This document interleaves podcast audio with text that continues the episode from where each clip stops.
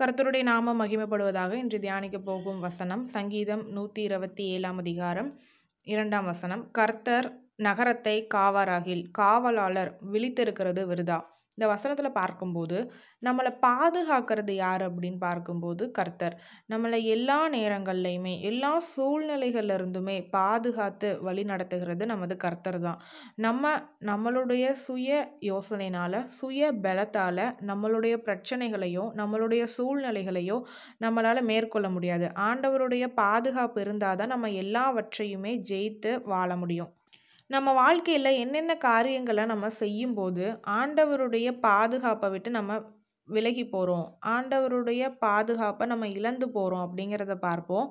ஆதியாகமம் மூணாவது அதிகாரம் நான்காம் வசனம். அப்பொழுது சர்பம் ஸ்திரீயை நோக்கி நீங்கள் சாகவே சாவதில்லை. இந்த வசனம் என்ன சொல்லுதுன்னா இதில் ஏவாள் கிட்ட சர்பம் வந்து இந்த பழத்தை நீ சாப்பிடும்போது சாவதில்லை. அப்படியாக ஆண்டவருடைய வார்த்தைக்கு எதிராக ஒரு வார்த்தையை சர்ப்பம் சொல்லுது. அதாவது பிசாசானவன் சர்ப்பத்தின் ரூபத்தில் இப்படியாக ஸ்திரீயை வஞ்சிக்க வரான். அப்போது ஏவாள் அந்த இடத்துல எதை இழந்து போகிறா ஆண்டவருடைய பாதுகாப்பை. ஏன் அவள் அந்த இடத்துல ஆண்டவருடைய வார்த்தையில் இருக்கக்கூடிய பாதுகாப்பை இழந்து போகிறான்னா ஆண்டவருடைய வார்த்தையை அவள் கீழ்ப்படியாமல் தன்னுடைய சுய இச்சைக்கு அவள் இடம் கொடுத்துட்டா. தேவன் அந்த பழத்தை சாப்பிடக்கூடாதுன்னு சொல்லியிருக்காருன்னு அவருக்கு தெரியும். தேவனுடைய வார்த்தை என்ன அப்படிங்கிறது ஏவாளுக்கு தெரியும். இருந்தாலும் அவள் அந்த இடத்துல துணிகரமாக கீழ்ப்படியாமைய நிகழ்த்துறா.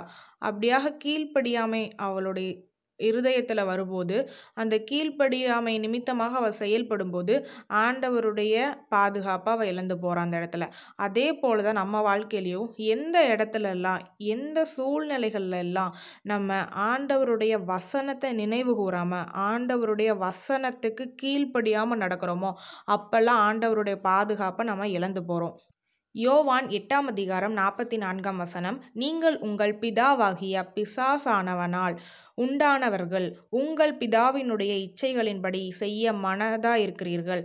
அவன் ஆதி முதற்கொண்டு மனுஷ கொலைபாதகனாய் இருக்கிறான். சத்தியம் அவனிடத்தில் இராதபடியால் அவன் சத்தியத்திலே நிலை நிற்கவில்லை அவன் பொய்யனும் பொய்யுக்கு பிதாவுமாய் இருக்கிறபடியால் அவன் பொய் பேசும்போது தன் சொந்தத்தில் எடுத்து பேசுகிறான்.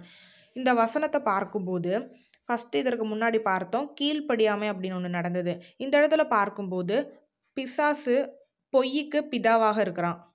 நம்ம எல்லாரும் எப்போல்லாம் பொய் பேசுகிறோமோ எப்போல்லாம் இந்த உலகத்தின் இச்சைக்கு நம்ம இசைந்து நடக்கிறோமோ அப்போ எல்லாமே நம்ம பிசாசுக்கு பிள்ளைகளாக இருக்கோம்.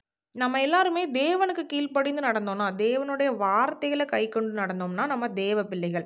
நம்ம எப்போல்லாம் பொய் பேசுகிறோமோ எப்போல்லாம் நம்ம ஆண்டவரை விட்டு வழி விலகி இந்த உலக இச்சைகளுக்கு இடம் கொடுத்து அதற்கு இணங்க நம்ம செயல்படுறோமோ அப்பெல்லாம் நம்ம பிசாசுக்கு பிள்ளைகளாக மாறுறோம். பிசாசானவன் என்ன பண்ணுறான்?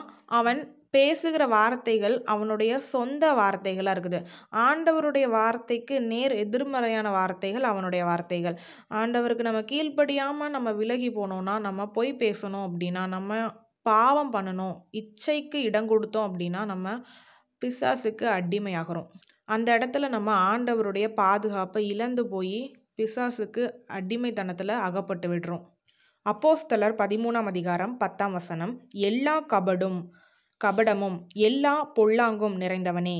பிசாசின் மகனே நீதிக்கெல்லாம் பகைஞனே.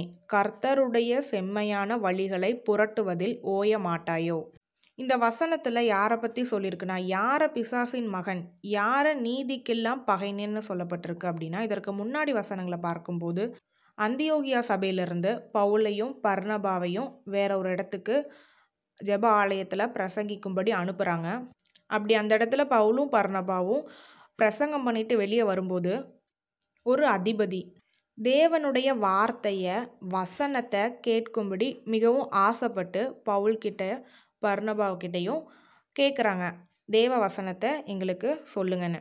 அது அவன் அந்த அதிபதி கூட ஒரு மாயக்காரன் இருக்கான். அந்த மாயக்காரன் என்ன பண்ணுறான்னா இந்த அதிபதி தேவ வசனத்தை கேட்கக்கூடாதபடி அவரை அந்த வசனத்தை கேட்டு விசுவாசிக்காதபடிக்கு அந்த விசுவாசத்தை நின்று திருப்புகிறவனாக இருக்கான். அதாவது தேவ வசனத்துக்கு எதிர்த்து நிற்கிறவனா யார் இருக்கான் இந்த மாயக்காரன் இருக்கான். அந்த மாயக்காரனை தான் பவுல் இப்படியாக சொல்லுகிறாரு. பொய்க்கு அதாவது நீதிக்கு பகைஞனாக இருக்க பிசாசுக்கு மகனாக இருக்க இதேவே நம்ம வாழ்க்கையில் நம்ம பார்க்கும்போது நம்ம எப்போல்லாம் ஆண்டவருடைய வசனத்துக்கு எதிர்த்து நிற்கிறோமோ நம்ம விசுவாசத்தை விட்டு வழி விலகி போகிறோமோ அப்போ எல்லாமே நம்ம பிசாசின் மகனாக இருக்கும் நம்ம நீதிக்கெல்லாம் பகைஞனாக இருக்கும். நம்ம வசனத்துக்கு நேராக நமக்கு இருக்கக்கூடிய விசுவாசத்தை இழந்து போகும்போது நம்ம வசனத்துக்கு கீழ்ப்படியாமல் எதிர்த்து நிற்கும்போது நம்ம ஆண்டவருடைய பாதுகாப்பை விட்டு வழி விலக நேரிடும். ரெண்டு குருந்தியர் பதினொன்றாம் அதிகாரம் மூன்றாம் வசனம் ஆகிலும் சர்ப்பமானது தன்னுடைய தந்திரத்தினாலே ஏவாளை வஞ்சித்தது போல உங்கள் மனதும் கிறிஸ்துவை பற்றிய உண்மையினின்று விலகும்படி கெடுக்கப்படுமோ வென்று பயந்திருக்கிறேன். இந்த வசனத்தில் பார்க்கும்போது ஏவாளை வஞ்சித்தது சர்ப்பம். சர்ப்பம் ஏவாளை வஞ்சித்தது ஓகே. அவ ஏவாள் வந்து அந்த வஞ்சனைக்கு இடம் கொடுத்ததுனால தான் அவ வஞ்சிக்கப்பட்டா. ஏவாள் வஞ்சிக்கப்பட்டதுக்கு காரணம் அவளோட மனசு. அவங்க மனசை இடம் கொடுத்துட்டாங்க. மனசில் கீழ்ப்படியாமையே அவங்க வர வச்சுட்டாங்க. தேவன் மேலே இருந்தக்கூடிய விசுவாசத்தை அவங்க இழந்து மனசில் பிசாசுக்கு இடம் கொடுத்துட்டாங்க. பிசாசுனுடைய வஞ்சக வார்த்தைக்கு இடம் கொடுத்துட்டாங்க.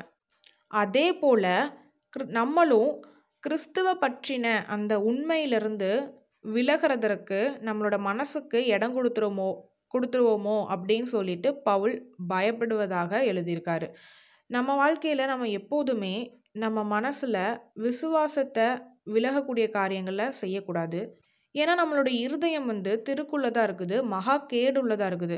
இந்த உலகத்தின் பாதையில் நம்ம நடக்கும்போது இந்த உலக வாழ்க்கையில் நம்ம மனம் வந்து காணப்படுகிற இச்சைகளுக்கும் காணப்படுகிற இன்பங்கள் ஆசைகள் இந்த உலக ஆசை இன்பங்கள் இதுக்கெல்லாத்துக்கும் சாயாதபடிக்கு நம்மளுடைய மனதை நம்ம பக்குவப்படுத்தணும். கிறிஸ்துவ பற்றின அந்த உண்மையில் நம்ம நம்மளுடைய மனதை பக்குவப்படுத்தணும். ஏவாளுடைய மனம் வஞ்சிக்கப்பட்டது போல இந்த உலக காரியங்களால் நம்மளுடைய மனமும் வஞ்சிக்கப்பட்டதுன்னா நம்ம ஆண்டவருடைய பாதுகாப்புலேருந்து விலகி பிசாசுக்கு அடிமையாகிடுவோம் ஒன்னு யோவான் மூணாம் அதிகாரம் எட்டாம் வசனம் பாவம் செய்கிறவன் பிசாசினால் உண்டாயிருக்கிறான். ஏனெனில் பிசாசானவன் ஆதி முதல் பாவம் செய்கிறான். பிசாசினுடைய கிரியைகளை அழிக்கும்படிக்கே தேவனுடைய குமாரன் வெளிப்பட்டார். இந்த வசனத்தில் கவனிக்க வேண்டிய விஷயம் பாவம் அப்படிங்கிற ஒரு விஷயம் ஆண்டவரை விட்டு நம்மளை ரொம்ப தூரமாக கொண்டு போயிடும் நம்ம பாவம் பண்ணணும் அப்படின்னா நம்ம பிசாசுக்கு அடிமையாகிறோம்.